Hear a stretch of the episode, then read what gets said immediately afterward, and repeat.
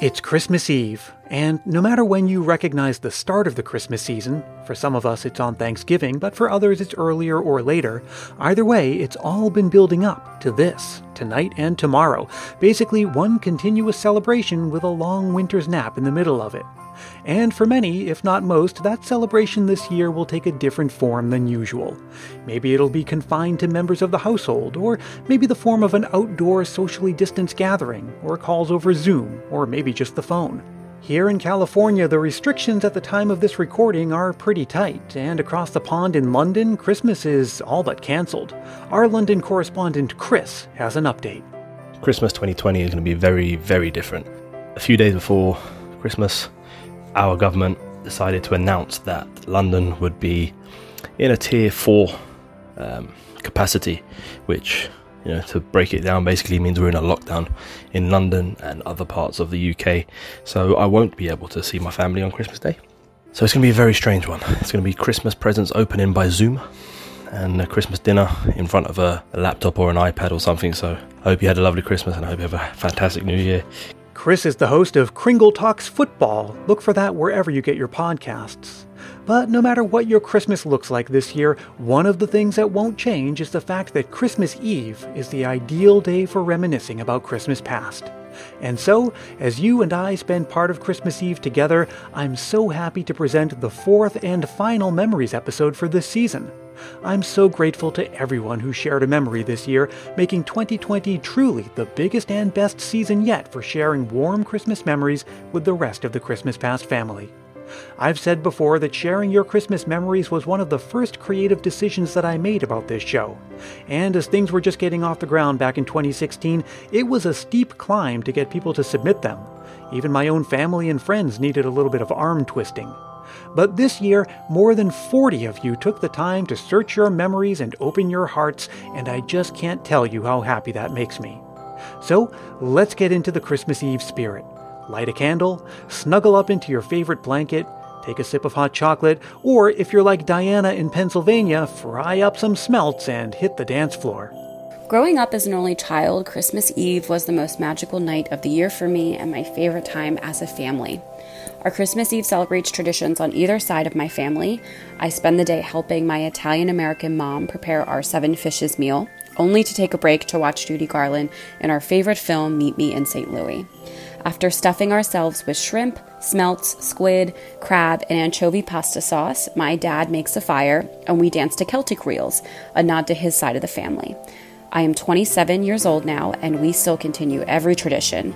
My fiance now joins in the dance, even if he hasn't yet developed a taste for fried smelts. Wishing everyone a very magical, healthy, and safe Christmas season. Now, on Christmas Eve when I was growing up, we'd head over to my grandparents' house across town, and countless aunts and uncles and cousins would feast and laugh and sing carols. There would usually be a fire going, and it wouldn't be long before the stories of bygone Christmases would come up. My grandparents are gone now, but I'll always carry those memories with me. And I wonder how things will be different for my baby boy Dashiell, who will never meet either of his grandfathers. Well, Era in Sweden never met her grandmother, but that doesn't mean they don't share a special Christmas tradition. My name is Ada, and I'm from Sweden. And one of my absolute favorite holiday traditions was given to me by my grandma. She passed away when I was less than two years old, so I have no memories of her. But before she passed away, she made sure to make me this advent calendar so that when I was growing up, Santa came by my house every night to give me a little gift. Sometimes they were big, sometimes small, sometimes it was clementine, sometimes a teddy bear it really didn't matter or was about that. What I remember is just the pure excitement of waking up in the middle of the night and checking if Santa had been there and realizing that he had, or, you know, waking up in the morning and just flying out of bed and checking first thing. And I have so many cute memories like this, but I think what's so special about that is that even though she wasn't there, or even though I have no memories of her, she was such a big part of all of my Christmases growing up and just created so many magical Christmas memories for me. And I really do believe that that's one of the most loving things that she could leave behind for me. And now I can't wait to continue this tradition with my own kids in the future. sharing the excitement with them, but also for her to live on and continue to spread her Christmas cheer for, for many years to come. I mentioned carols before, and I've previously shared some of my own memories here on Christmas Past of caroling around the neighborhood and in school. There's just something about joining the chorus on familiar songs filled with warm memories. Anne in California, by way of Ontario, knows just what I'm talking about. One of my favorite Christmas memories was the year my mom took us to sing Christmas carols. We drove down this blistery, snowy, windy road, lots of little side roads covered in snow. It was cold and it was blowing, but we pulled up on this tiny little church and we packed in, and we were there with uh, other folks who uh, were really excited to sing Christmas carols for the evening. And even though it was absolutely freezing inside the church, we were all together, packed in the pews, keeping warm with body heat, and we sang Christmas carols for the whole evening.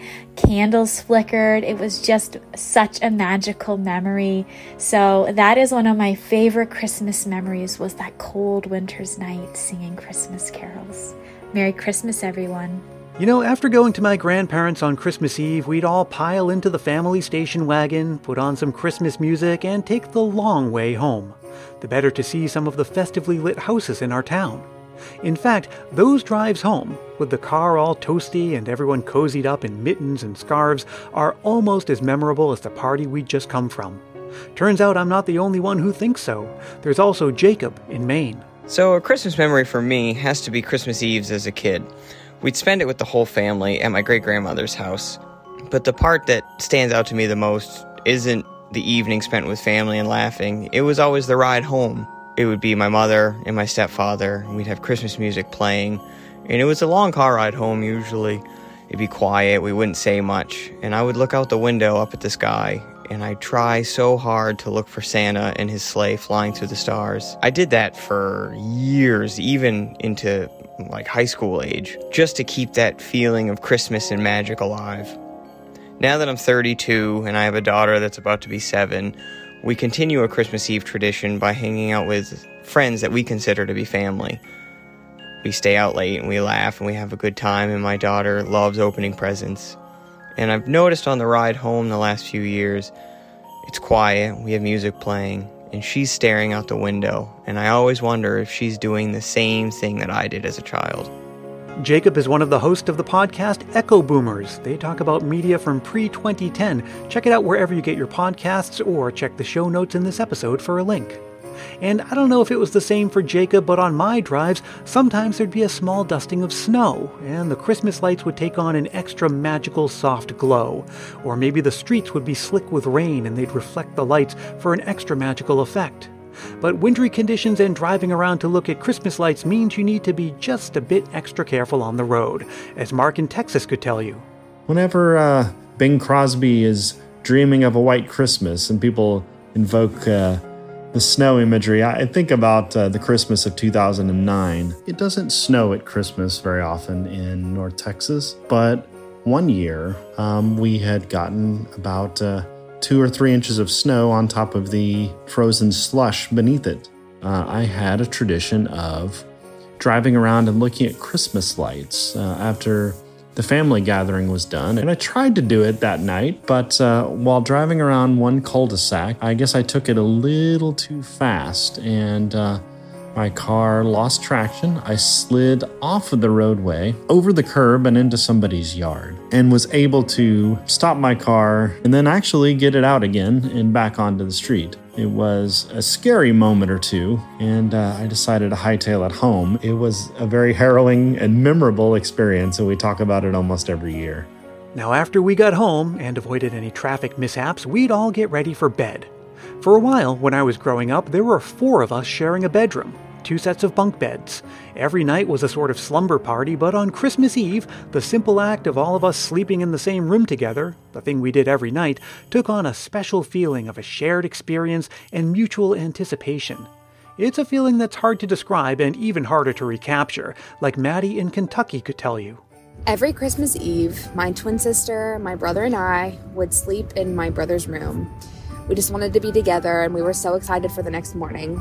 So, he had a bunk bed and a trundle, so we all had our own space to sleep.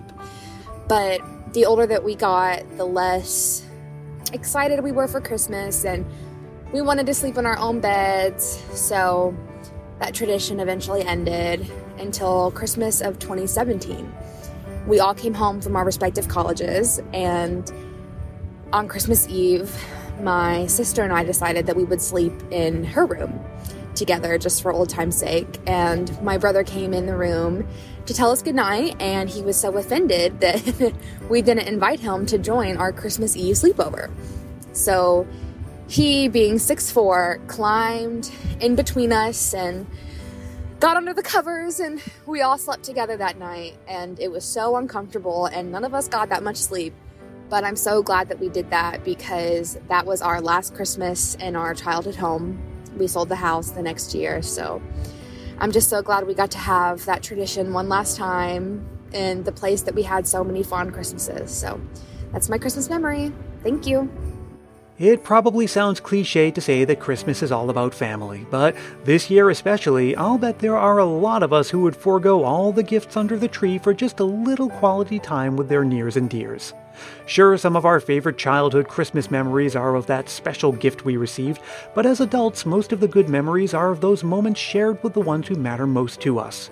It really is the greatest gift, as Erin in Alaska could tell you. My Christmas memory I wanted to share takes place in Yellowstone National Park. I spent four Christmases there. Um, three of them were with my friends and coworkers at Yellowstone, but the one that stands out was when my mom came to visit me which in itself was really special just to have a visitor. In the winter, there's no wheeled vehicles at Old Faithful, which is where I was working, so visitors did not usually happen in the winter, let alone for Christmas. So she came and I found out what hotel room she was going to be in, and I decorated it with Christmas lights and Christmas decorations, and I hung up a stocking in her room, and she was just so happy when she went in. And for her Christmas present, since I couldn't go shopping, I got her and I on Christmas Eve a day tour around the canyon of Yellowstone, where you get on a snow coach and you go out into the parts of the park that most people never see in the winter. And it was just a glorious day. And I'll never forget the ride back to the park. You know, by now it's dark and we've been on the snow coach all day, and I think we were all tired, and I was kind of nodding off. I looked up at my mom, and she was wide awake with this smile on her face that just expressed gratitude and excitement and happiness in its purest form. And to share that experience with her and to see her in that moment is something that I'll just treasure forever. And it's a Christmas I'll never forget. Now, some of us have had the experience of starting a new romance in the weeks or months leading up to Christmas. It brings up some interesting questions like Is my new sweetheart ready to meet the family? What would make an appropriate gift? Or, if you're like Kevin in Colorado, would you wear outlandish pajamas in public for love? My favorite Christmas memory is from a few years ago. I'd started dating a woman who lived a couple hours from me, and for various reasons, she wasn't going to be able to go home to visit her parents for Christmas. We decided that even though we'd only been dating for a couple months, we would have Christmas together with my parents who lived in the same town I did. It was the first time that my parents and her really got to spend time together, and it was great. We all had a fun, relaxed Christmas. But what's really seared into my brain is one particular moment of that holiday trip. A little before the big day, she gave me an early present a set of really loud, fun Rudolph the Red-Nosed Reindeer pajamas. So it's early Christmas, and it had been snowing overnight. We're up to walk our dog, and out we go to get a quick dog walk in before the morning Christmas festivities start. Now, one small detail here is that at the time, I was the mayor of the town where I lived. So out we're walking in the fresh snow, and me in my fashionable, outlandish Rudolph PJs. Who should come along but one of our town snowplow drivers, one I knew quite well. He passes and gives us big honking waves, full of Christmas cheer and obvious delight at seeing the mayor walking around the town in, p- and pajamas covered in Rudolph and abominable snow monster faces. My girlfriend's enjoyment of seeing someone see me at my comfy, festive best quickly diffused any self consciousness I might have felt, and we had a wonderful day. And the next year, I'd go on to ask this woman to marry me, and I'm pleased to say that we've enjoyed every Christmas together since. Every child remembers wanting to get up as early as possible on Christmas morning and rushing to the Christmas tree to see all of the things that Santa left. When I was growing up, some of my siblings and I would intentionally stay up late on the 23rd just to make sure we were all tuckered out early on the 24th. All part of a clever plan to be spry and ready at first light on Christmas morning. And I'm not the only one who's been a little overzealous about getting a jump start on the big day. There's also Jim in Canada. Years ago, when I was very young, my grandmother lived with us and she loved Christmas. She was like a second mom to me. And her bedroom was right across the hallway from my bedroom. In fact, when I would lie in bed, I could see her bedroom door. Well, early one Christmas morning, um, I heard her door open. I woke up and she uh, peeked into my bedroom and she said, Jimmy, are you asleep? And I said, No, Gram. And she said, You want to go down and see what Santa Claus left? So we snuck downstairs. It was still dark and she put the tree lights on. Just the tree lights. I remember this very clearly. They lit up the whole room. And there was my stocking, and it was jammed full of toys and goodies. And I opened it up carefully in front of her. And then there were also some toys that Santa left under the tree unwrapped. And I played with those for a little while. And then she said, Well, you must be getting hungry. Would you like some breakfast? So we went into the kitchen. And suddenly her face changed from this lovely smile to this look of horror. She was looking at the clock above the refrigerator. And I said, Gram, what's the matter? And she said, My goodness gracious, it's two o'clock in the morning. So we quickly went into the living room, put everything back in my stocking, hung it up, shut off the tree, and we started sneaking up the stairs. And she stopped and she turned and looked at me and she said, Don't you ever tell your parents about this. and you know what? It wasn't until the final maybe three or four years of my parents' life that I fessed up and told them the story. And they laughed. They thought it was the greatest little secret that my grandmother and I had between us for all those years. Jim is the same Jim whose original Christmas song Christmas Memories was featured in the last Memories episode just a few days ago. Go back and check it out if you haven't yet, it's a great one. Now, it's a good thing that Jim didn't have an accidental run in with Santa. He was up and about in the house during prime Santa visiting hours, and children aren't supposed to see the magic in action. But there's another way to catch a glimpse of the man in the red suit, and it's all thanks to the magic of photography. Vicky in Kentucky knows what I'm talking about.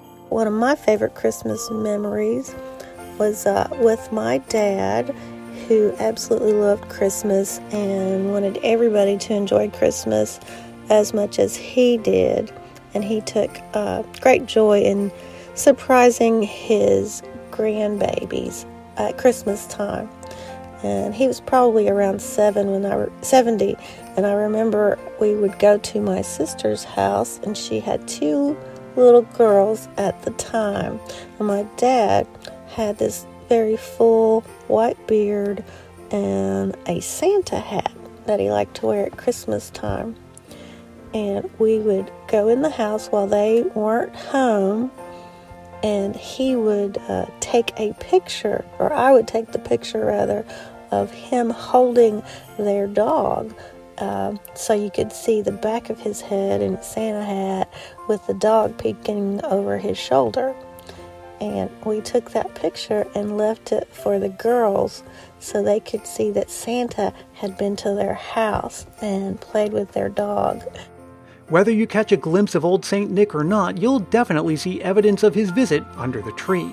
When I was growing up, one of five kids, it looked like the whole room was packed with gift wrap boxes. It was a thing of magical beauty. For some people, that spectacle is something worthy of a grand reveal, as Catherine from Texas recalls in this Christmas memory. On Christmas morning, ever since we were little, uh, we live in a two story house and the stairs turn so you can't see the downstairs from the upper floors. And so we all sit and wait on the top of the stairs while our mom goes down and gets everything ready and she'll like turn music on and turn the tree on and stuff like that. And she usually has a camera, um, or now it's usually a phone, but she'll yell up, "Hey, ready!" And then we all, then we can all come downstairs and she'll film us and uh, film our reactions to our presents that we can see from the first turn of the stairs. And I, I just really like that. It was it's this one little tradition that stuck, and it's it's one of my favorite. In my household, we never did themed Christmas trees per se, but as we accumulated new ornaments and retired older ones, our Christmas trees took on the look of the current popular culture. Taking a look at old photos, it's not hard to guess the decade just by looking at how the tree was decorated. But for some of us, the tree has a look, which means that not all ornaments are welcome, and sometimes that means a second tree is in order, like it was for Maria in California. My husband has been a huge Star Wars fan since childhood, back when the movies first came out. He's collected quite a few Star Wars ornaments, but they've never made it onto our tree as I just can't bring myself to mix these pop culture ornaments with the vintage theme of the tree.